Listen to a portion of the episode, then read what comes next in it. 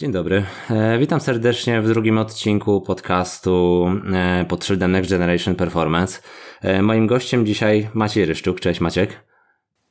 Cześć, cześć, witam wszystkich. Maciek, fizjoterapeuta i trener przygotowania motorycznego Igi Świątek.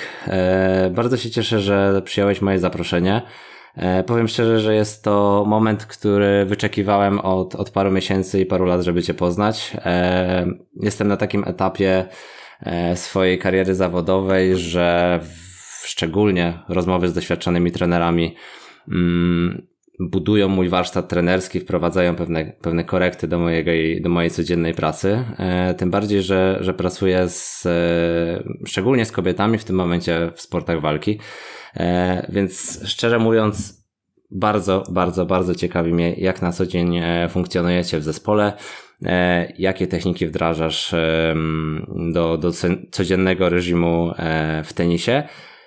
Nie tylko o tenisie chciałbym z Tobą porozmawiać, bo też przede wszystkim chciałbym zapytać Cię o Twoją przygodę z lekkoatletyką, bo zagłębiałem się i dużo, mm, starałem się dużo wyciągnąć z internetu na temat Twojej przeszłości, co nie jest takie do końca łatwe. Dla, pod, pod, jakby rozpoczynając, e, dla osób, które nie śledzą tenisa, ja przyznaję się, nie jestem fanatykiem tenisa, więc jeżeli walnę jakąś gafę, to bardzo proszę popraw mnie. E, kątem oka śledzę, śledzę tenis. Ja też nie, więc spoko. Kątem oka śledzę tenis. E, triumfatorka French Open 2020 oraz 2022, e, US Open 2022 e, sprzed dwóch tygodni, tak? Czy sprzed półtora tygodnia. Półfinalistka Australian Open w 2022 roku, no i przede wszystkim rakieta numer jeden w rankingu WTA. Przeliczyłem to sobie specjalnie z przewagą 5275 punktów. Strzelam, że to naprawdę dużo. tak, wszystko się zgadza, nie, nie pomyliłeś się.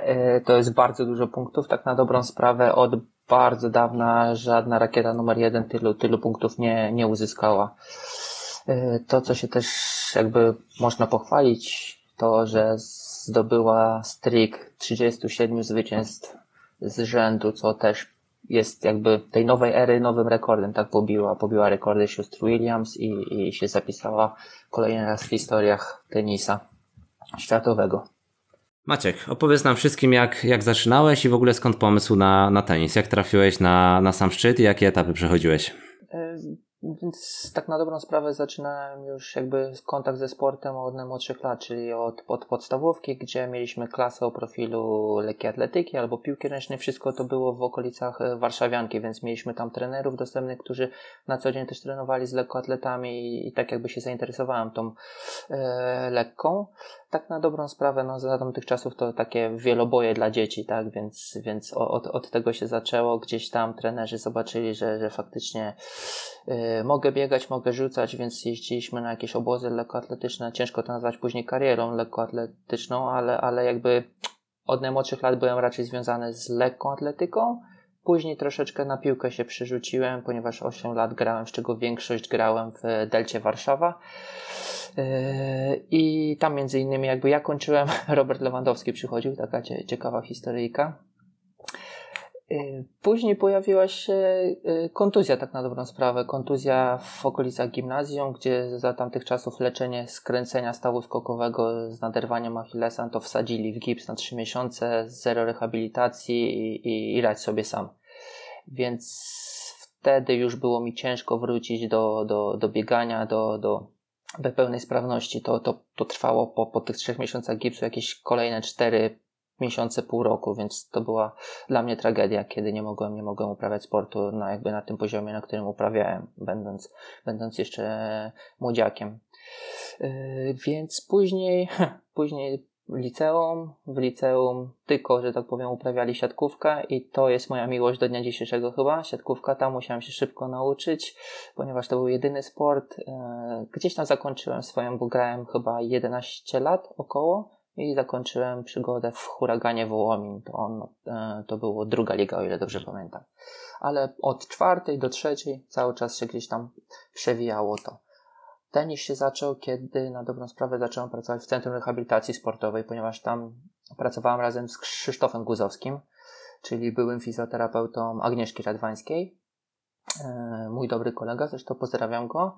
No i gdzieś nastąpił taki moment, kiedy jego pytali, czy ma do polecenia jakichś fizjoterapeutów z Polski, ponieważ wiedzieli, że ci fizjoterapeuci w Polsce pracują mm, całkiem dobrze, e, odnoszą sukcesy z zawodniczkami, gdzieś tam ten wymiar kontuzji w przeciągu sezonu jest, jest, jest ograniczony, czy tam niższy w stosunku do innych zawodniczek na turze i Krzysiu polecił mnie jeszcze tam ze dwie inne osoby, odbyłem rozmowę i zostałem zwerbowany przez e, młodą taką rosyjską zawodniczkę, żeby polecieć do Stanów, tam do IMG, Akademii IMG w Bradenton. No i, Na Florydzie, prawda? Tak, powiem, tak, tak, tak, dokładnie. I, I tam jakby zacząłem tą przygodę z tenisem. W międzyczasie oczywiście zacząłem też e, pracować z kadrą lekkiej atletyki, raczej tak powiedzmy sobie jako pomoc, ponieważ mój szef w Centrum Rehabilitacji Sportowej był fizjoterapeutą Tomka Majewskiego, więc jakby tak najpierw mnie wysłał raz i tak z czasu z dnia na dzień, że tak powiem, coraz, coraz więcej go tam zastępowałem z tą grupą rzutów.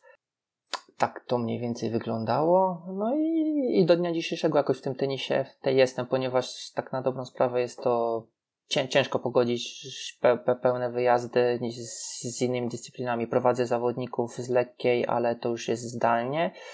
I prowadzę tych, których jakby zacząłem, miałem kontakt już wcześniej, którzy wiedzą jak ja pracuję, kiedy ja wiem jak oni pracują i, i wiem, że oni potrafią, potrafią zrozumieć to co, to, co, to, co mam zaplanowane i mają poczucie tego ruchu i własnego ciała nowych zawodników raczej, raczej staram się nie brać, ponieważ taka online, no to nie, nie do końca czuję się wtedy tak. pełną kontrolę. Mam dokładnie to samo uczucie. Nie do końca czuję pełnię profesjonalizmu i pełnię możliwości, które mogę przekazać zawodnikom. E, Maciek, współpracujesz z Igą od lipca 2020? Dobrze znalazłem? kurczę, e, czekaj, czekaj. Tak, jakoś tak, te okolice, to takie covidowe, ten dru, drugi, o ile dobrze pamiętam, lockdown, który nastąpił. Druga fala? Tak. E, wracając do tych kwestii logistycznych, e, dodając takie pierwsze konkretne pytanie.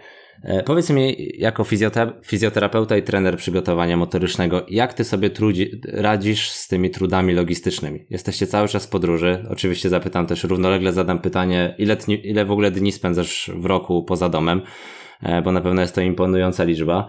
E, pytam, dlaczego pytam? W ostatnim czasie mm, gdzieś tam stawiam pierwsze kroki, jeżeli chodzi o takie międzykontynentalne wyprawy z zawodnikami i w ostatnim czasie e, zobaczyłem, jak trudno jest utrzymać formę sportową w momencie, kiedy musimy polecieć do Stanów, kiedy jeszcze lot jest opóźniony, e, kiedy wiele rzeczy też w cudzysłowie nie dojeżdża na czas.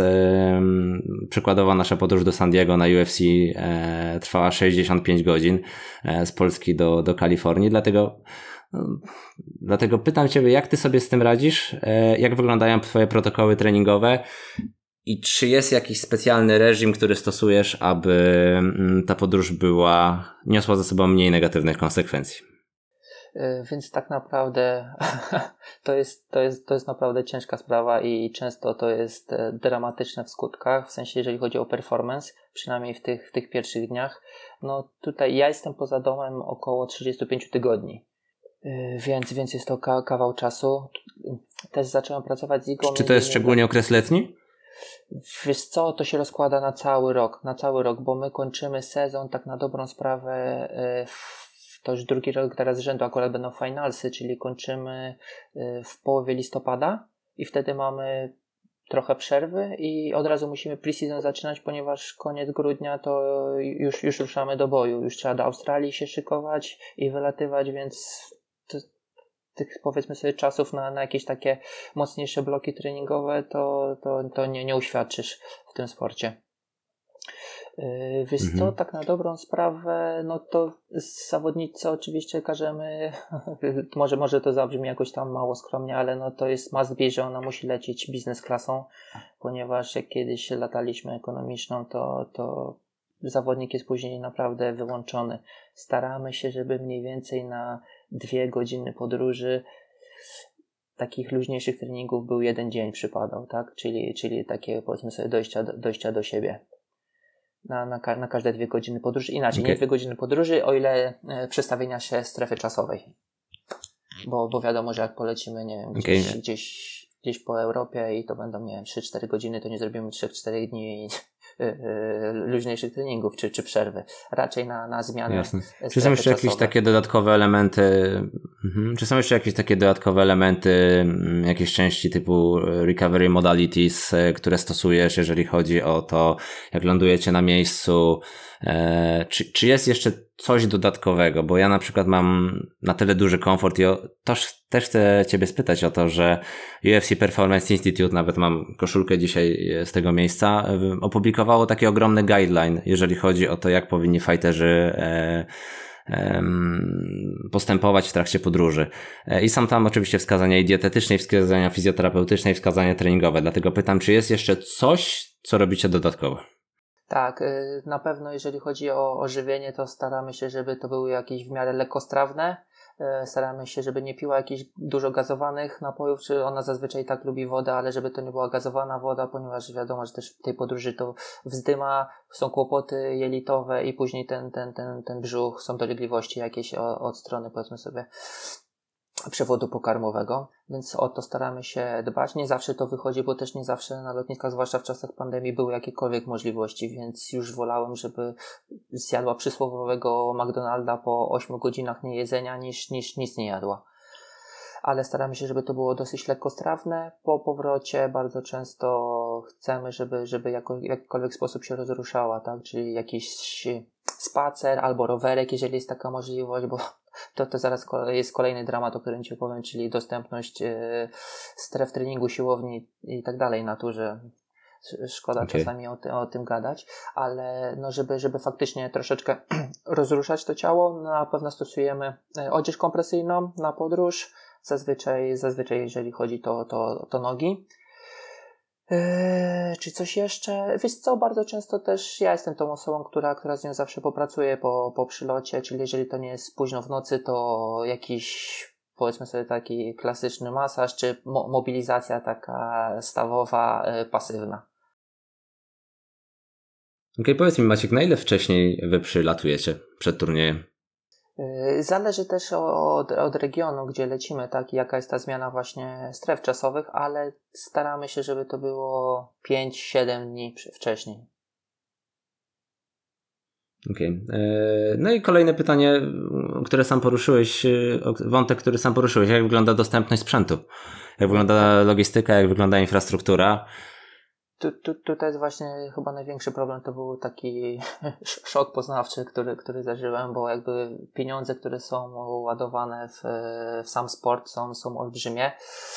E, jakby organizatorzy turniejów mają olbrzymie budżety. Wiadomo, nie, nie, nie wiem jak to jest, czy się im spina to wszystko, czy nie, no ale na niektórych turniejach no naprawdę byś się uśmiał. To jest tak, że wchodzisz na strefę rozgrzewkową czy siłownię, masz trzy maty, jedną piłkę szwajcarską, krzesełko, dwie handle, koniec. Na szlemach, na szlemach jest to dobrze rozwiązane. To, to rzeczywiście polowe warunki. Rangi 1000 też jest ok, ale to zazwyczaj i tak większość to jest 80% to jest sprzęt, e, sprzęt cardio, nie? W sensie rowerki, bieżnie. Okay. Czy wybierzecie i... własny sprzęt, czy po prostu szukacie jakichś miejsc zewnętrznych? Yy, staram się brać własny sprzęt od jakiegoś czasu, wiesz co, no jak już, jak już nie ma faktycznie takiej możliwości, to korzystam z przenośnego sprzętu inercyjnego, Handy Gym, nie wiem, nie wiem, czy, czy widziałeś, nie, nie, nie jest to może jakiś tak, tak. Widziałem. iWi, ale naprawdę potrafi zrobić robotę, jeżeli tam chcemy popracować bardziej w tym strefie Q3, czy tam popracować nad, nad, nad mocą i tak dalej. Eee, podoba mi, tak... się, że, podoba mi się nomenklatura Squadrant System. Jestem absolutnie fanatykiem tego podejścia i takiej systematyzacji, bo to nawet nie podejście, a systematyzacja pracy. Tak, tak, bo tak na dobrą sprawę nie chodzi o to, żeby tam od A do Z się stosować, tylko żeby takie główne wytyczne i te, te schodki, drabinki były, bo ten, tak na dobrą sprawę muszę Ci się przyznać, że, że słyszałem o tym, ale tak głównie się tym zainteresowałem chyba po jakimś Twoim poście i, i później zacząłem to dużo mocniej przyswajać. Więc, e, więc czasami. Jeszcze te, te... totalny off-topic. No. Mhm, jeszcze totalny off-topic, bo powiedz mi, czy wy macie taki komfort, że WTA wydaje jakieś podręczniki, czy mm, wyrzuca jakieś dane dotyczące różnych populacji tenisowych? Czy ty w ogóle wiesz, do czego dążyć pod względem fizycznym? Wiesz co, WTA jako WTA nie za bardzo, ale często tego typu informacje są, na przykład jest e, COVAX Institute, i, i dr Kovacs ma dużo, dużo tego typu rzeczy, badań tam wydolnościowych i, i tak dalej. Jeżeli chodzi o tenis, to też e, Tenis Kanada ma, ma dużo takich wytycznych, czyli powiedzmy sobie jakiś tam, jaki czas powinien mieć w takim, w takim wieku na 800 metrów i, i powiedzmy sobie kondycyjno-siłowych wytycznych. To, to są takie rzeczy, gdzie bym ich szukał, ale... A jeżeli chodzi o kształtowanie siły i mocy mięśniowej, na ile, na ile w tenisie rozwinięta jest taka diagnostyka? Wiesz co, nie, nie doszukałem się za, du za, dużo, za dużo badań na ten temat, ani, ani jakichś takich wytycznych, więc tro, troszeczkę zawiązanymi oczyma, oczyma działamy, a tak na dobrą sprawę bardzo często się e, dopytuje jakichś tam bardziej doświadczonych trenerów, którzy, którzy pracowali już też na najwyższym, na najwyższym poziomie, żeby mieć jakieś, powiedzmy sobie, przedziały, tak? Więc jest, jest, jest tak na dobrą sprawę walczymy sami ze sobą, czyli walczymy o ten progres od momentu, kiedy, no, kiedy Poniekąd też nadajecie to... trendy, prawda? Ma, mam, mam nadzieję, że, że to nam się udaje i że ch chciałbym na, na pewno kiedyś, kiedyś troszeczkę o tym głębiej i więcej, więcej porozmawiać, żeby, żeby pokazać też jakieś swoje, swoje tam dane, które sobie powolutku zbieramy i można było to porównać na szerszym, szerszym forum. Maciek, e, przytoczę taki cytat, który mam przed sobą e, z portalu tennis.net.pl. E, czuję, że z Maciejem robimy taką pracę, która po pierwsze mnie nie przeciąża, a także jest naprawdę przemyślana pod względem długofalowym. I chciałbym, żeby to był taki wstęp do kolejnego pytania. W jaki sposób mierzysz gotowość organizmu IGI i również poziom przygotowania, bo należy to rozróżnić, do treningu na zaplanowanym workloadzie? bo to jest rzecz, o której tam jakiś czas temu przez chwilę rozmawialiśmy na mediach społecznościowych. E, też jestem e, takim mikrofanatykiem analitycznym i staram się e, staram się nie grać w darta z, zawiązanymi, z zawiązanymi oczami, tylko staram się mm, dopasowywać te swoje interwencje treningowe do, do rzeczywistej dyspozycji. Chciałem się zapytać, jak wy to robicie, bo podejrzewam, że jest to kluczowe przy tak dużej ilości podróży.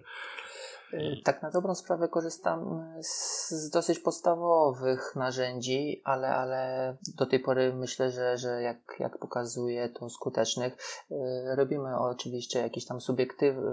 Zacznę jakby ogólnie jak, jak to wygląda, czyli y, subiektywne kwestionariusze IGI, takie z dnia na dzień, które mi też dużo mówią po, o, o, o jej samopoczuciu, zwłaszcza jak to jest, wiesz, z dnia na dzień gra przez dwa tygodnie i od razu szuramy później na kolejny turniej. Więc to są samopoczucie jest bardzo, bardzo często, często kluczowe. E, robimy pomiary HRV z rana, tutaj korzystam z HRV for Training i Elite. I tak na dobrą sprawę nie porównuję ich do siebie, bo czasami tam fajne kwiatki wychodzą, no tylko wiadomo, wyniki z, z jednej aplikacji do wyników z tej samej aplikacji dnia kolejnego i z dni poprzednich. E, na treningach oczywiście tam korzystamy z Polara. Tutaj jeszcze też tak, tak, taki trąd zrobię, ponieważ na turniejach e, WTA nie można, znaczy teraz można z łupa korzystać, ale do tej pory nie można było korzystać z żadnych narzędzi monitorujących, wspomagających i tak dalej, więc na dobrą sprawę nie miałeś zielonego pojęcia, jak to, jak to wygląda na... Czy to były kwestie sponsorskie, czy to po prostu jakiś e, bunt odgórny? Kurczę, wiesz co, nie wiem, wydaje mi się, że, że może faktycznie teraz patrząc na to, co się wydarzyło z łupem, to może faktycznie kwestie sponsorskie.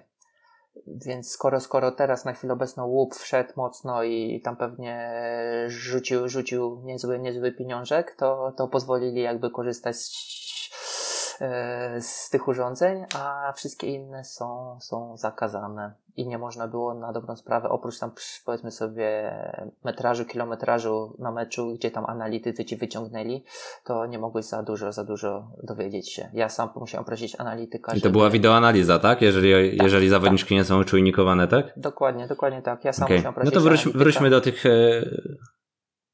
wróćmy do tych protokołów monitoringowych. E, opowiedz mi dokładnie, jak to wygląda, bo jestem niezmiernie ciekawy. Y, dobra, więc, y, więc z samego rana pomiary HRV z H10 polarem, y, z opaską na klatce. To robi właśnie dwa, czyli HRV for Training i Elite, jedno po drugim. Co tam jeszcze? Teraz to widzisz, sam się zagubiłem. no mówię, podczas treningu normalnie z Polarem też, też lata i monitorujemy. Jakieś takie pomiary zewnętrzne, zewnętrzne, obiektywne, takie jak, nie wiem, RSI, tak. wysokość skoku, jakieś takie rzeczy? Wiesz co, tak na dobrą sprawę to mamy bardzo często mało czasu, jakieś tam powiedzmy sobie mecze czy treningi dowiadujemy się na, na dzień przed, więc y, korzystam z tych najszybszych, najprostszych. Korzystam sobie CMJ robię na MyJumpie E, robię sobie też na, korzystam z Fitlighta, mam tam ustalony sobie, powiedzmy sobie, taki protokół dla widzenia peryfer, peryferalnego i patrzę sobie czas reakcji. Mam tam metrażowo ustawione i patrzę sobie, jak, jak ten czas reakcji wygląda każdego dnia po, po rozgrzewce. E, czyli CMJ, staram się jak mogę, raz na jakiś czas używam e, dynamometru ręcznego, więc sobie po prostu siłę podstawowych tam grup mięśniowych patrzę. E, no i korzystam też z Omega Wave mm, zawsze przed treningiem, mhm. więc to mi też, te, też mi daje takie, powiedzmy sobie, wizję tego, gdzie mogę mocniej docisnąć, gdzie warto by było troszeczkę odpuścić danego dnia. Po czym po tych wynikach zawsze to konsultuję z trenerem, w sensie daję mu informację, jak, jak to wygląda z mojej perspektywy. On się do tego odnosi i robimy zmiany, tak powiedzmy sobie, na, na gorąco tuż przed samym treningiem. Czy wasze wyniki bardzo fluktuują, jeżeli chodzi o monitoring? Bo do czego zmierzam? Ja mam ogromny problem, żeby oddzielić w cudzysłowie szum od sygnału. Ja wiem, jak ty sobie radzisz? Czy korzystasz z jakichś metod analityczno-statystycznych, czy po prostu na oko mm, jakieś, można powiedzieć, ogromne odchylenie od średniej informuje cię, ok, dobra, dzisiaj mamy naprawdę dobry dzień i mamy okienko na intensywny trening, albo na odwrót, ok, HRV, nie wiem, spada z 70 na 55, tętno spoczynkowe wzrasta o 5 uderzeń i mówisz, ok, może dzisiaj postarajmy się zrobić coś bardziej aerobowego na, wiem, na większym wolumenie. Jest co, tak naprawdę muszą mi się te, te wszystkie rzeczy gdzieś tam, gdzieś tam złożyć, czyli subiektywna ocena, e, HRV, omega plus e, CMJ i, i, i na podstawie, tak na dobrą sprawę szukam większości, czyli powiedzmy sobie z czterech narzędzi, jeżeli trzy mi wskazują, że, że, że jest nie bardzo, to, to wtedy, wtedy, wtedy staramy się obniżyć objętość czy intensywność. Aczkolwiek no, w tenisie to też nie, nie, nie, nie zawsze mam taką możliwość. No, staram, staram się jak mogę, ale tutaj niestety te, powiedzmy sobie wybijanie, odbijanie piłki przez godzinę czy dwie, no, to jest takie no, must be, więc tylko sobie dozujemy wtedy intensywnością. No tutaj walczę o to, żeby ta yy, powiedz sobie monotonia tych treningów nie, nie, nie, nie była za duża, bo to jest, to jest chyba największa zmora. Tak mi się wydaje, że to jest główny, główny powód większości kontuzji w tenisie. Tak na dobrą sprawę nie, nie powiedzmy sobie te piki intensywności czy tam zwiększenia training load, tylko, tylko monotonność treningów. E, jeszcze powrócę ostatni raz do monitoringu. Powiedz mi, co ma dla Ciebie większą wartość w takim razie? Te pomiary wewnętrzne czy zewnętrzne? Bo podam Ci na przykład przykład z dzisiaj. Szykujemy się z moją zawodniczką do Mistrzostw Europy za półtorej tygodnia w mieszanych e, sztukach walki. No i mamy na przykład taki dysonans poznawczy, który próbuję rozwikłać. Z jednej strony mam bardzo dobre pomiary wewnętrzne, też korzystam z aplikacji HRV Elite, a z drugiej strony mam dość słabe pomiary zewnętrzne mm, z różnych parametrów kinetycznych ze skoku wertykalnego. Na co ty patrzysz w pierwszej kolejności? Yy, to jest dobre pytanie. troszeczkę powiem Ci, że wtedy sugeruje się tym subiektywnym ocenom.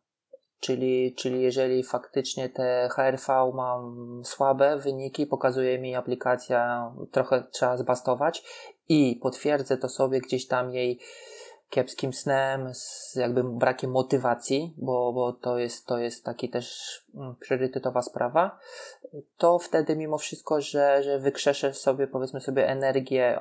To jest też dziewczyna, która lubi konkurować, więc jak ja dam jej CMJ, to bardzo często, choćby tam, za brzydko mówić, skały srały, to ona skoczy te swoje, powiedzmy sobie, centymetry, więc, więc bardziej wtedy zwracam uwagę na to y, HRV, poparte subiektywną, subiektywną oceną. Dobra. Nie wiem, czy to, to była odpowiedź na Twoje pytanie. Czy... I tak i nie, bo też pytałem o to, jeżeli mamy e, dobre wyniki HRV, a słabe wyniki CMJ, to, to w którym kierunku idziesz?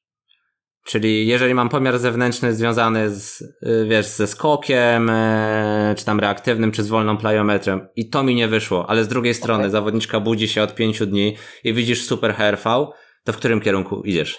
Okej, okay, okay, mówisz, dobra, performance spada, więc raczej...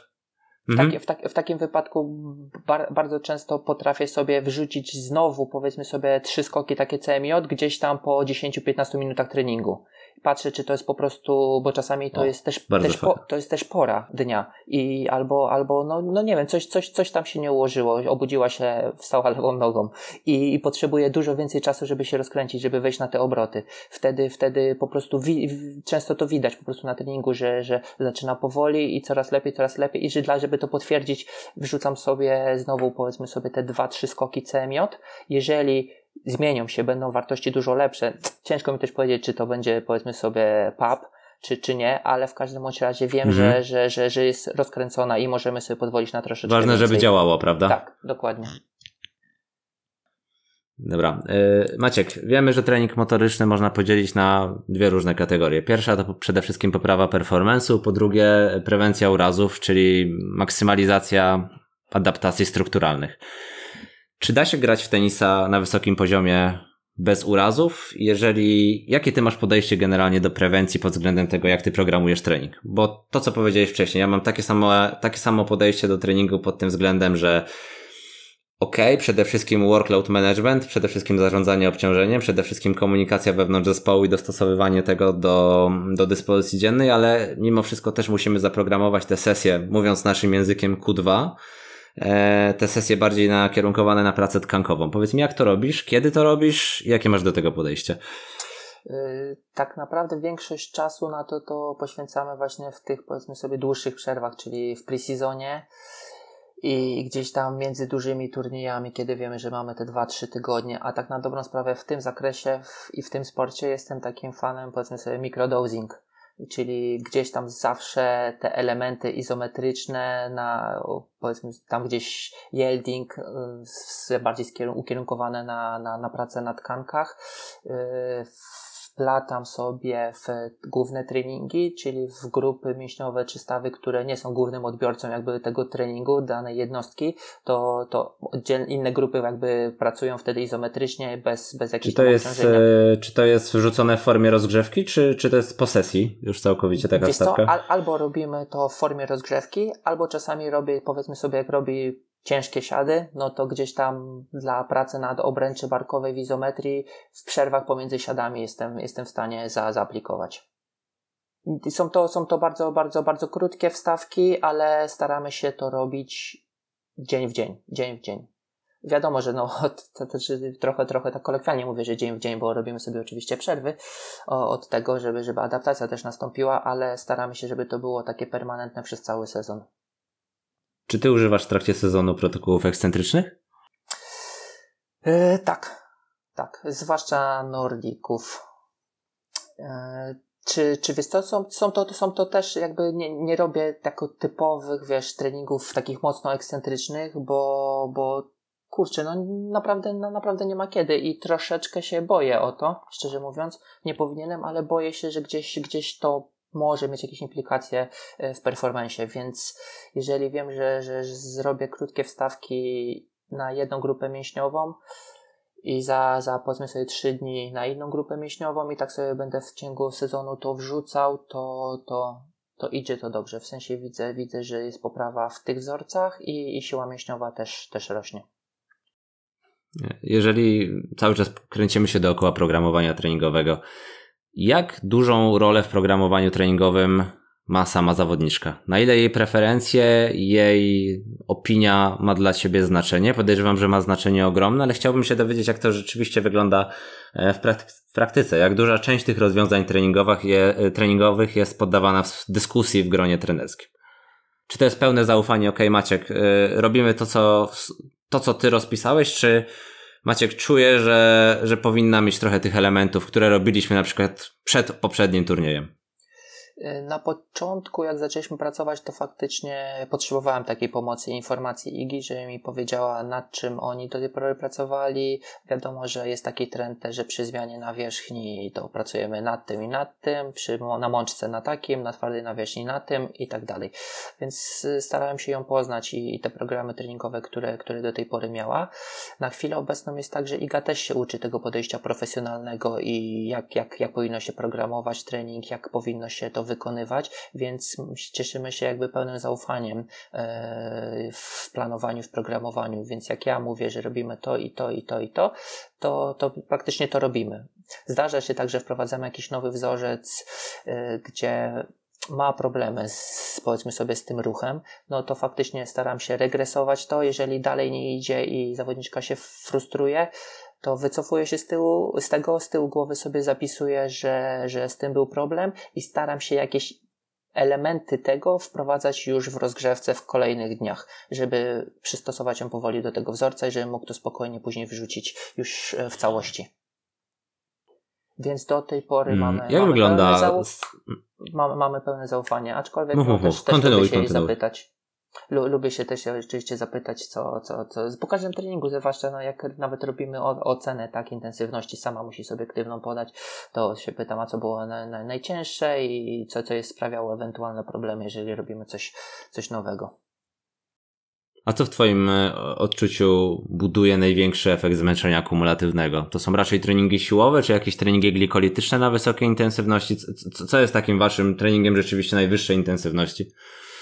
Wydaje mi się, że z Twojego doświadczenia treningi glikolityczne są, są, są bardzo nieprzyjemne i, i, i, i, często się spotykają z dużym oporem. To raczej taki jest opór nie, nie ze względu na, na ćwiczenie czy, czy, czy na trening, tylko na to zmęczenie, które no, mało osób to lubi. Tak? To trzeba, trzeba być naprawdę e, me, mega fanem, żeby, żeby, żeby przyjmować z uśmiechem na, na, na twarzy jakieś biegi typu Suicide Run czy, czy coś w tym stylu, czy jakieś airbike'i mocne tak jak Ci mówiłem, ja jestem kompletnym laikiem, jeżeli chodzi o tenis. Raz tylko zdarzyło mi się konsultować u, utalentowanego chłopaka z Warszawy, ale powiedz mi, jeżeli chodzi właśnie o kształtowanie systemów energetycznych, Twoja praca polega na tym, że przekazujesz, przekazujesz wskazania treningowe do trenera głównego, który wplata to w tenis i ten tenis staje się mniej monotonny, bardziej spolaryzowany, czy jednak jesteś fanem robienia tych wstawek typu właśnie airbike, typu bieganie, zmiana kierunków biegu, ale już bez rakiety i bez piłeczki? Jak to wygląda w tenisie? Jak, jak de facto kształtujecie yy... I tak, i tak. Troszeczkę, żeby, żeby, żeby to miało więcej, powiedzmy sobie, smaku i tej y, różnorodności, to staramy się, żeby to było i wplecione w jednostkę tenisową, czyli wtedy jestem z trenerem, rozmawiamy sobie przed, że, że najlepiej, żebyśmy pracowali na, na, takim, na takim strefie tętna i przez, tak, przez tyle i tyle czasu takie, takie przerwy i wtedy są zadania stricte techniczno-taktyczne, ale tak do, do, dobrane, żeby, żeby tę intensywność utrzymać. E, jeżeli mamy bardzo dużo jednostek treningowych i ta objętość jest, jest dosyć spora, to wtedy staram się, i dużo techniki potrzebuję, jest dużo na korcie, staram się ją zdjąć z tych obciążeń na kończyny dolne. Wtedy, wtedy wolę popracować sobie na, na, na airbike'u. Nie chcę, nie chcę, żeby ta akumulacja, akumulacja okay. jakbyś, jakbyś miał była. tak, jakbyś miał tak oszacować, jaki procent objętości treningowej pod względem kształtowania systemów energetycznych odbywa się na korcie? Yy, to powiem tak, może w pre-seasonie... Tych, tych celowanych, niemonotonnych, tylko tych na wyższej intensywności oczywiście. W pre-seasonie będzie to powiedzmy sobie 30%, a już w trakcie sezonu to będzie znaczna większość, to będzie 80% myślę. E, Maciek, jak wygląda procedura przedstartowa najlepszej tenisistki świata? I pytam o Twoją pracę, ale też pytam o to, jak wy integrujecie to wewnątrz zespołu? Bo mamy tak, mamy trenera głównego, mamy trenera przygotowania motorycznego i fizjoterapeuty w jednym i mamy panią psycholog. E, tak, Daria Abramowicz, dobrze, dobrze zanotowałem? Tak, tak. E, pracujemy w MMA w podobnym składzie, też mamy psycholog, e, ja jakby ja spełniam te same funkcje co ty, mamy Kamila głównego trenera i każdy z nas wrzuca jakiś element do tej rozgrzewki i staramy się to blendować, miksować. Powiedz mi, jak to u was wygląda? Czy na przykład psycholog bierze udział czynny w rozgrzewce i implementuje jakieś swoje triki, myczki, rozmowy, czy to już jest tylko twoja działka? Czy ta rozgrzewka jest już praktycznie w 100% tenisowa? Jak to wygląda? Dobra, to zacznę tak, na, zaczynamy już na dobrą sprawę na dobę przed. E, na dobę przed mamy, jeżeli czas nam na to pozwalał, czasami jest mecz z dnia na dzień, jest to troszkę inaczej wygląda. E, wieczorem najprawdopodobniej wieczorem spotykamy się. Jest to odprawa techniczno-taktyczna, gdzie główny trener yy, mówi, rozpracowuje przeciwniczkę, mówi o jej wadach, zaletach, mówi o wadach, zaletach yy, naszej zawodniczki, mówi czego by oczekiwał od niej yy, podczas meczu i, i, jakie ma zadania do, do wykonania podczas meczu. Następnie gdzieś y, Iga zostaje z Darią i sobie to omawiają na swój własny sposób, plus jak sobie radzić w międzyczasie z ewentualnym stresem i jakby jakich, z jakich narzędzi ma Iga korzystać podczas, podczas meczu, tak, czy podczas rozgrywek. Już nas przy tym nie ma, żeby nie było, to jest ich, ich jakby e, rozmowa wewnętrzna, więc, więc sobie działają w ten sposób. Następnego dnia i teraz zależy, czy tutaj mamy mecz rano, czy mamy mecz wieczorem. Taką zasadę ogólną sobie powiedzmy przyjęliśmy, że jak mecz jest po 15, to zaczynamy na siłowni, e, kolokwialnie mówiąc, rozruchem. Tam wtedy jest mobilizacja bierna, jest mobilizacja aktywna, trochę izometrii wyrzucone i troszeczkę podniesienia. Jak wcześniej? Podniesienia tętna. Wiesz co? Zazwyczaj Iga lubi sobie pospać, więc to jest gdzieś tak okolice 10.30, 11. Po czym jedziemy, jedziemy na korty tam oczywiście jakiś, jakiś posiłek i przechodzimy do, do, do rozgrzewki. To jest pierwsza, znaczy już wtedy zależności, czy rano mieliśmy, czy, czy, czy nie. To jest albo dłuższa, albo, albo troszeczkę krótsza, ale jest to taka powiedzmy główna rozgrzewka, gdzie znowu sobie pracujemy nad, nad mobilnością, ale już tam zazwyczaj z, z obciążeniem. Jest to tylko aktywna e, mobilizacja, aktywizacja głównych grup mięśniowych, e, troszeczkę pobudzenia, no i oczywiście wcześniej robię omegę, robię, robię CMJ, żeby sprawdzić jak to wygląda fitlighty, jeżeli mamy na to czas. I przechodzimy do rozgrzewki tenisowej. Jest to około pół godziny już idzie na kort i tam, tam sobie już pracuję z, z hitting partnerem, z partnerką albo, albo, albo z trenerem, tak? No to już w zależności jak, jak na turnieju, jakie mamy możliwości. Tam pół godziny odbija, schodzimy do bazy, jakiś odpoczynek, krótka taka regeneracja, rozmowa z trenerem, przypomnienie głównych, głównych założeń, rozmowa z Darią, gdzie znowu sobie przypominają i, i mówią o głównych założeniach, mają jakieś, e, jakieś gry, aplikacje, gdzie, gdzie jakby Iga troszeczkę poćwiczy koncentracji, troszeczkę jakieś takie powiedzmy koordynacji i, i, i, i troszeczkę się rozluźni przy tym. No i robimy już, przechodzimy do, do rozgrzewki tuż przedmeczowej, czyli tak na dobrą sprawę Iga, Iga tuż przed samym meczem nie, nie, nie lubi wolnej przestrzeni, nie lubi wolnego czasu, czyli jak już idziemy na rozgrzewkę, to najlepiej, żeby to było na minutę, w sensie, żebyśmy skończyli rozgrzewkę minutę przed samym wejściem, przed samym wejściem na kort. W innym wypadku ona będzie, będzie cały czas się pobudzała, to, to ze dwa razy nie, nie, nie, nie wyszło na, na, na dobre, tak? W sensie była, za, za dużo tego było moim zdaniem, więc, więc wchodziła dużo, dużo wolniej w mecz, bar, dużo bardziej była spięta na, na, na początku meczu. I, no A może i... zadam irracjonalne pytanie. A no? czy wy stosujecie jeszcze jakieś protokoły treningowe po meczach? Y, trochę zależy, bo tutaj tak na dobrą sprawę po meczu zazwyczaj wieczorem tego dnia dowiadujemy się, jak będzie wyglądała dalsza faza, kiedy będziemy grali, czy będziemy grali jutro, czy, czy to będzie wieczorna, czy dzienna sesja, więc na dobrą sprawę nie wiesz do, do ostatniej chwili, jak to będzie wyglądało.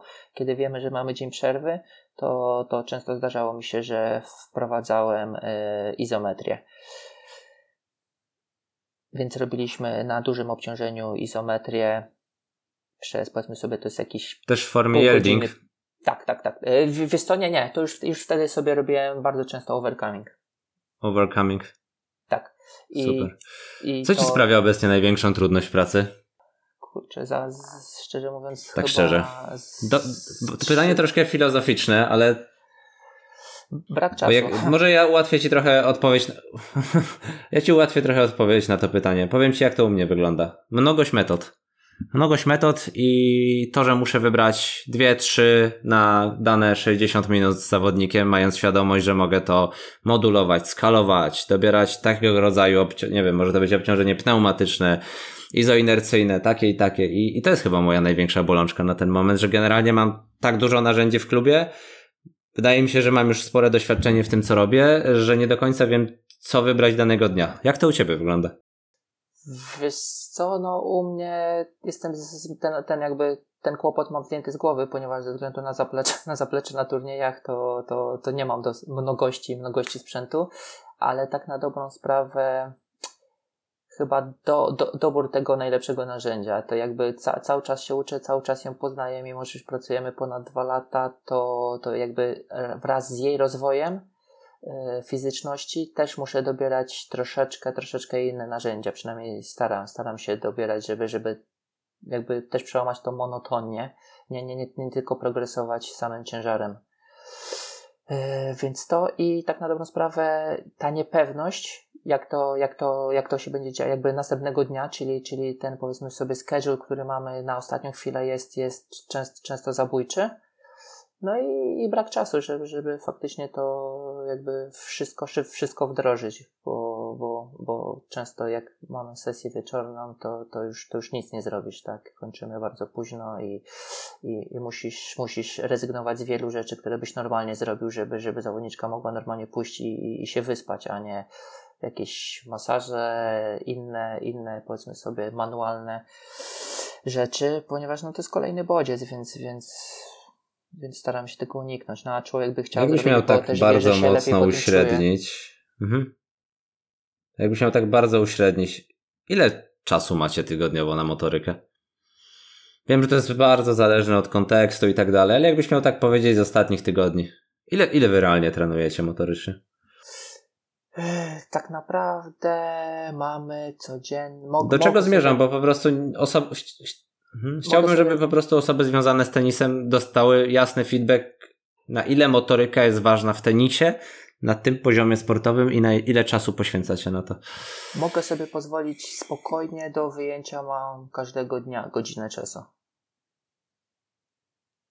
No to duży komfort, rzeczywiście duży komfort. Tak. Czy z tego korzystam? Nie, nie korzystam. Nie, nie korzystam. Przy tej objętości tenisa i, i, jakby jeszcze przy tym poziomie sportowym, który prezentuję, czyli granie od A do Z turniejów, nie, absolutnie z tego nie korzystam. Dużo, dużo bardziej wolę intensywnie, jeżeli oczywiście wszystkie wyniki i pomiary mi na to pozwalają, krótkie, intensywne treningi, protokoły po 30-45 minut 45 minut z rozgrzewką i, i, i na, tym się, na tym się skupiać. Ostatnie pytanie, takie treningowe, e, mniej filozoficzne, mniej personalne do ciebie, a bardziej treningowe i, i, trochę kontrowersyjne, może nie tyle co kontrowersyjne, co jest to temat tabu generalnie. Ja pracuję od lat głównie z kobietami, e, bardzo lubię pracę z kobietami, e, jest to bardzo wdzięczna praca. Też, nie wiem, po prostu mam jakieś mam jakieś zdolności komunikacyjne, które mi to ułatwiają. Cofam się do wywiadu po meczu z Marią Sakari.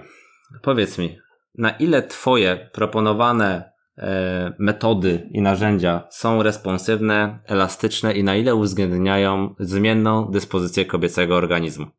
Jeżeli chodzi o cykl miesiączkowy, na ile Wam to dziś przeszkadza, na ile Wy potraficie sobie z tym radzić i na ile Was to dzisiaj zaskakuje? Bo to jest taki temat chyba, o którym Iga mówi dość otwarcie, dlatego nie boję się zadać tego pytania, biorąc pod uwagę, że było to zakomunikowane w ogromnych mediach.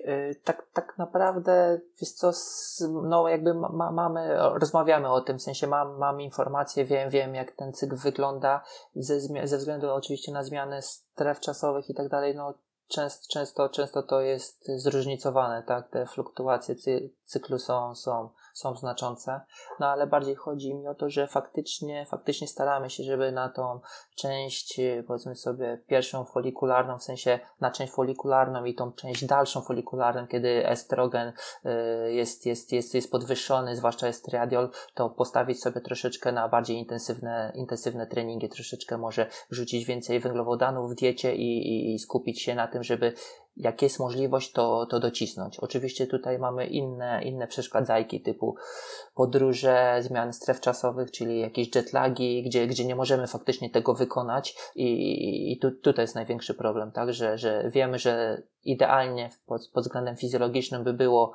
żeby, żeby potrenować, ale wszystko inne mi mówi nie, nie rób tego, więc, więc jakby wtedy wtedy korzystam jednak z, z, tych narzędzi, które, które, które na co dzień korzystamy, czyli, czyli tego, tego nie robimy.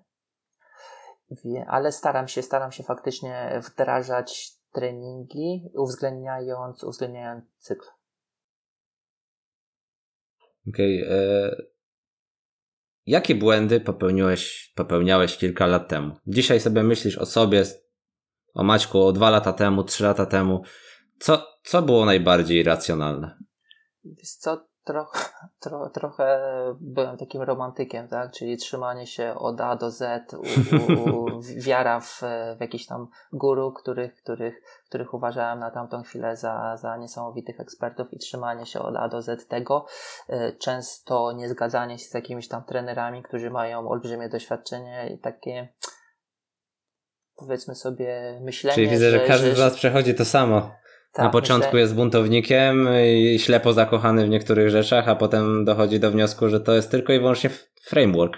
To, dokładnie tak, więc, więc to, to był i, i też trzymanie się stricte planu, tak? trzymanie się od A do Z. Ja mam taki taki blok sobie zaplanowałem, czy powiedzmy sobie taki taki trening, to choćby, choćby nie wiem co tam się działo, to ja chcę go dzisiaj wykonać, tak? Nie, nie patrząc na jakieś tam subiektywne oceny, czy a już nie mówiąc o jakichś tam pomiarach, to, to już w ogóle czarna magia. Nie, tutaj wszystko na kartce było rozpisane, więc tego się musimy trzymać. To, to, to, to było niestety tragiczne teraz tak z perspektywy czasu. Nie, nie, nie skończyło się tragicznie, ale, ale, ale nie, nie, nie było pięknych wyników jakichś tam w performance u zawodników, czy, czy ludzi, z którymi, z którymi trenowałem i u których miałem takie podejście wtedy. E, Maciek, sport równa się wiele emocji, e, wiesz, łzy szczęścia, złość, agresja,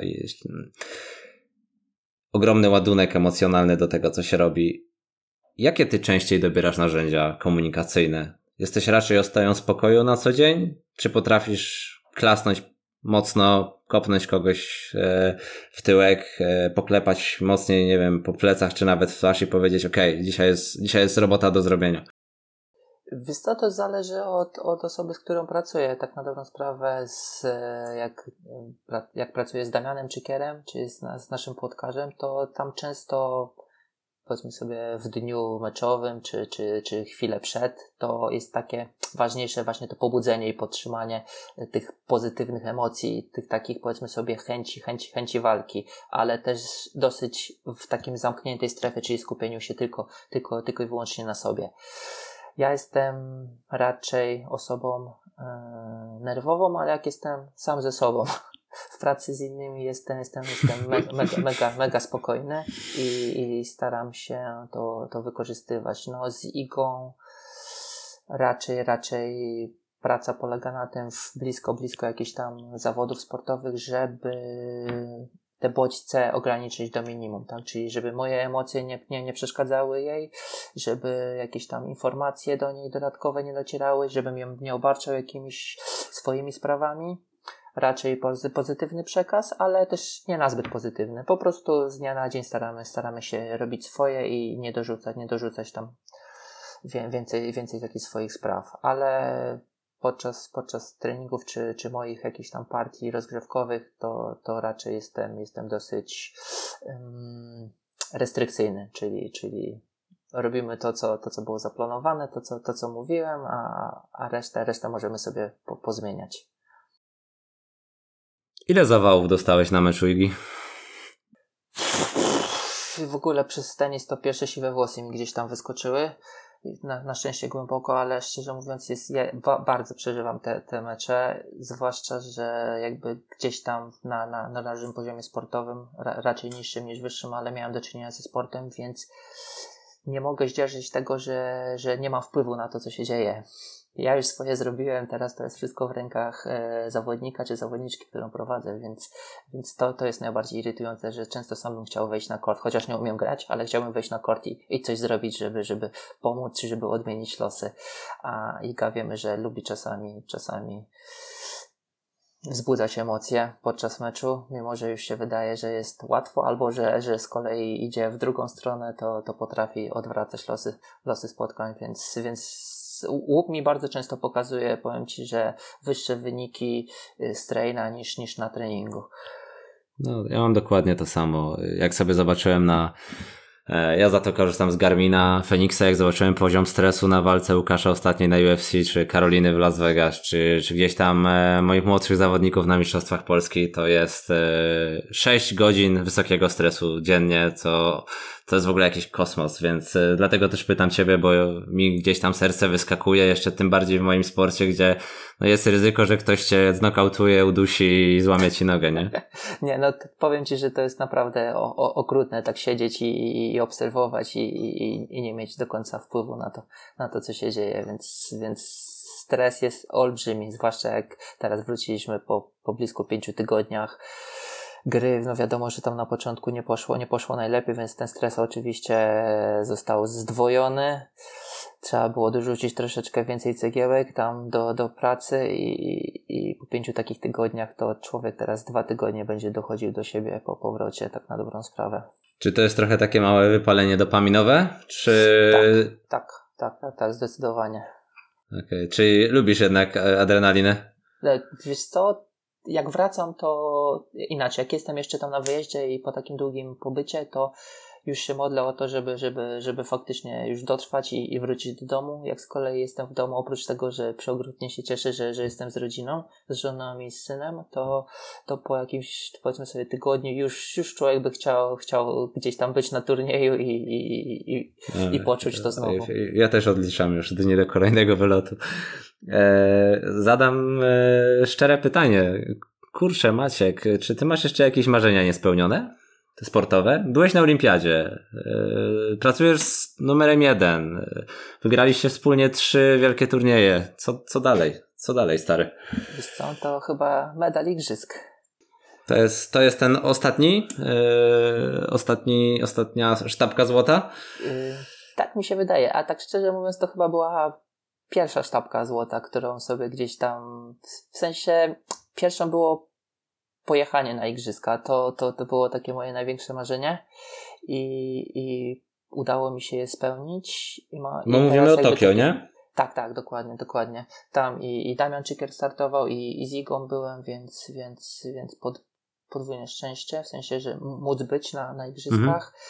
No i chyba faktycznie gdzieś tam ten krążek igrzysk olimpijskich, żeby zawodnik, z którym współpracuje, czy zawodniczka e, mogła, mogła, mogła do, dostąpić tego zaszczytu.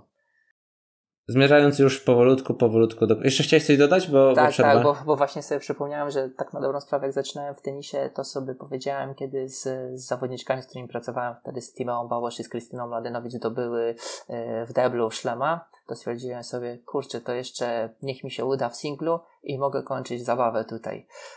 I chyba za szybko to nastąpiło, żeby skończyć zabawę. A jeszcze sobie wrócę do tych rzeczy mentalnych, bo przypomniałem sobie pytanie, które, które chciałem Ci zadać. E, co jest według Ciebie większym zagrożeniem, patrząc tylko z takiej perspektywy mm, Twojej, jako trochę osoby trzeciej w całym tym procesie kształtowania mentalnego? Przemotywowanie, czy, czy przeciwnie? Z czym Ty się częściej mierzysz? Yy, to też jest chyba takie dosyć osobnicze, aczkolwiek jak się tak zastanowię, to wydaje mi się, że przemotywowanie z tego względu, że zależy od dyscypliny, tak? Ale na przykład masz, masz sprintera, to jakby to przemotywowanie, gdzie masz tak krótki, krótki odcinek czasu na, na swój performance, yy, potrafi cię bardzo usztywnić. Jesteś tak napięty, tak chcesz to mocno zrobić, że, że zamiast korzystać jakby z pełni i cykl rozciągnięcie, skurcz i tak dalej, to wszystko, wszystko ciągnie z mięśni i jesteś tak sztywny, że, że to nie pracuje tak jak powinno. I tutaj wtedy ten performance jest dużo gorzej. W tenisie na szczęście masz dużo więcej czasu, żeby, żeby się odbić, więc, ale, ale początek też jest, też jest dużo sztywniejszy i dużo więcej energii cię kosztuje. Wydaje mi się więc, żebym postawił troszeczkę więcej na przemotywowanie. Zbliżamy się do końca. Mam dwie ostatnie rzeczy, o które bardzo bym Cię chciał zapytać. Który moment był dla Ciebie najbardziej przełomowy zawodowo? E, I pytam tutaj o wiele aspektów. I pytam o aspekty mm, pielęgnowania znajomości, pytam o aspekty edukacyjne, pytam e, o naprawdę. Chciałbym, żeby ta odpowiedź była dość mocno rozwinięta. Jednocześnie chciałbym, żebyśmy pociągnęli taki temat, jakie ty byś dzisiaj dał rady swoim kolegom z branży. Generalnie ja popełniłem sporo błędów e, w swoim życiu zawodowym, choć uważam, że pracuję z sukcesami. Ty też przyznajesz się do tego, że patrzysz na siebie wstecz i, i widzisz pewnego rodzaju, w cudzysłowie, występki. Co byś powiedział tym osobom, które są troszeczkę mniej doświadczone? Jakbyś miał od nowa zacząć swoją karierę, to jakbyś ją poprowadził? Myślę, że przede wszystkim, żeby na, inaczej, to też zależy, czy, czy będziesz na podwórku polskim, czy, czy międzynarodowym. Na Myślę, że jednak wszyscy celujemy w no, internacjonalizację, prawda? Czyli e, e, raczej, żeby, żeby się nie wstydzić tego, że, że jesteśmy z Polski, że tutaj się uczyliśmy i żeby, żeby nie czuć się gorszym na wstępie, bo, bo to, jest, to jest nieprawda.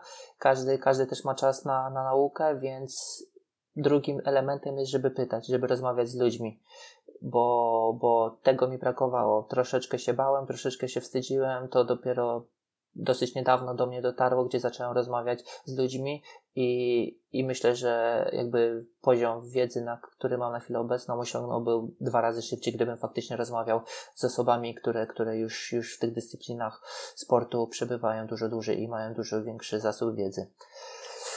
Czyli jest według Ciebie jakiś jeden moment w karierze przełomowy, czy to była właśnie kwestia tego nabierania pewności siebie?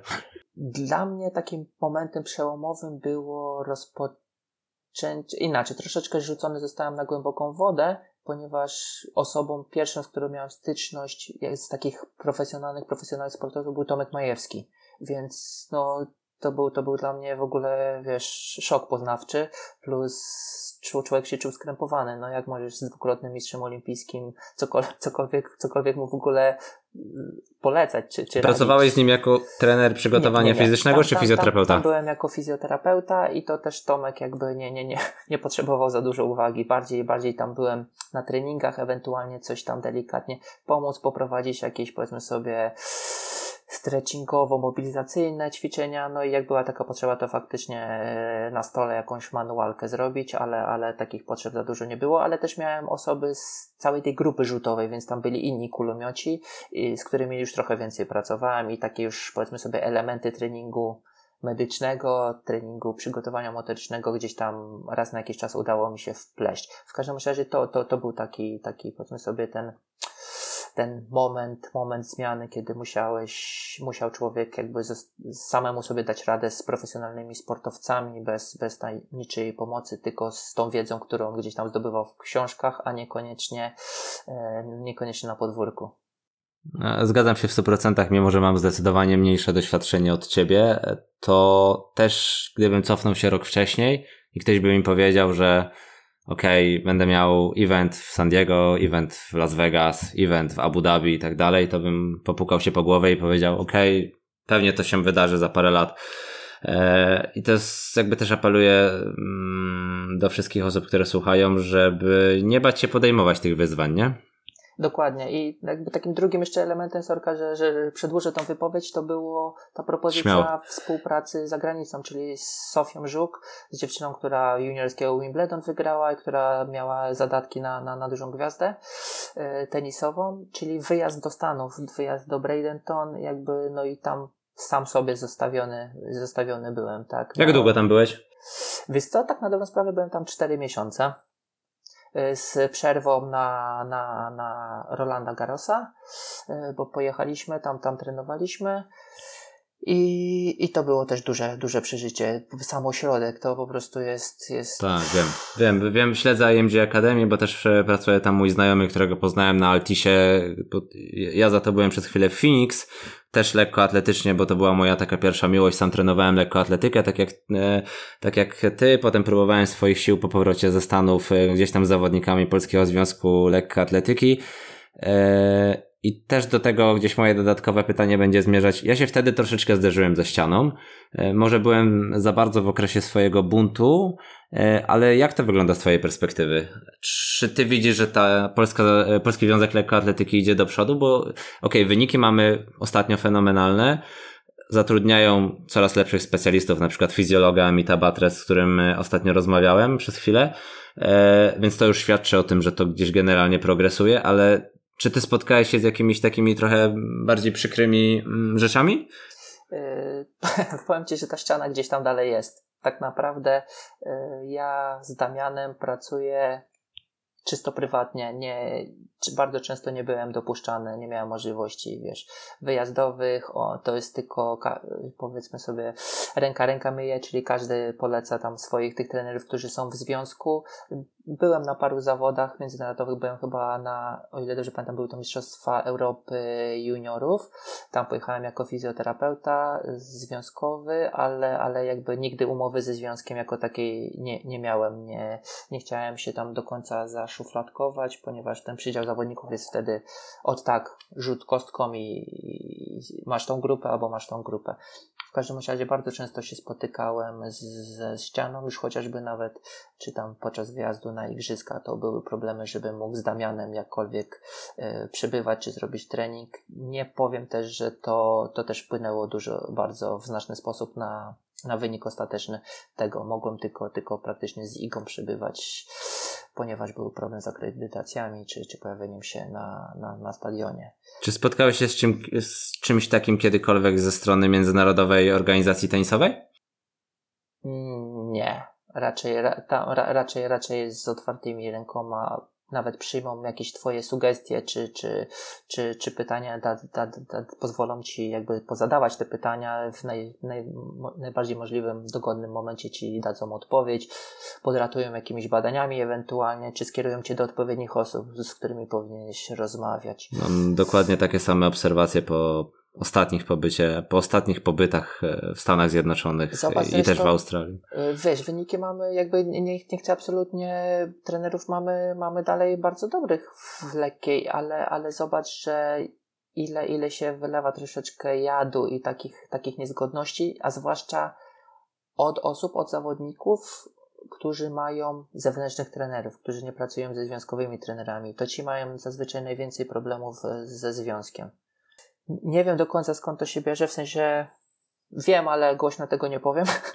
I, i, i, i, i ta ściana gdzieś tam, gdzieś tam dalej jest, ale myślę, że ostatnie wyniki tych osób właśnie będą dawały do, do zrozumienia, że, że trzeba się otworzyć troszeczkę bardziej, że to, że zewnętrzni trenerzy pracują, to, to, to nie, nie chcą zabrać pracy, czy, czy powiedzmy sobie tam z piedestału strącić głównego trenera, czy, czy kogokolwiek, kto się tam opiekuje daną grupą, tak? To jest tylko i wyłącznie pomoc. Wszyscy gramy do tej samej bramki, więc, więc nie zawsze rozumiem te, te decyzje.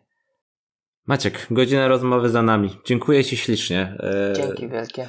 E, powiem szczerze, e, jestem zachwycony, że mogłem Cię gościć i z Tobą porozmawiać, bo nie mieliśmy jeszcze okazji, żeby dłużej zamienić z sobą parę słów. Życzę powodzenia patrzę jednocześnie z bardzo pozytywną zazdrością, ale też e, ukłony ogromne do tego, co robicie z Igą i z innymi zawodnikami. E, biorę przykład i, i, idę waszym śladem. Bardzo dziękuję i naprawdę bardzo mi miło było się spotkać i porozmawiać. Mam nadzieję, że wypowiedzi nie były jakieś bardzo chaotyczne, ale mm. tak jak mówię... Maciek, jest... ja uważam, że nie można tego nazwać podcastem, tylko wręcz mikrowarsztatami, więc za to ci serdecznie, serdecznie dziękuję. Dzięki wielkie.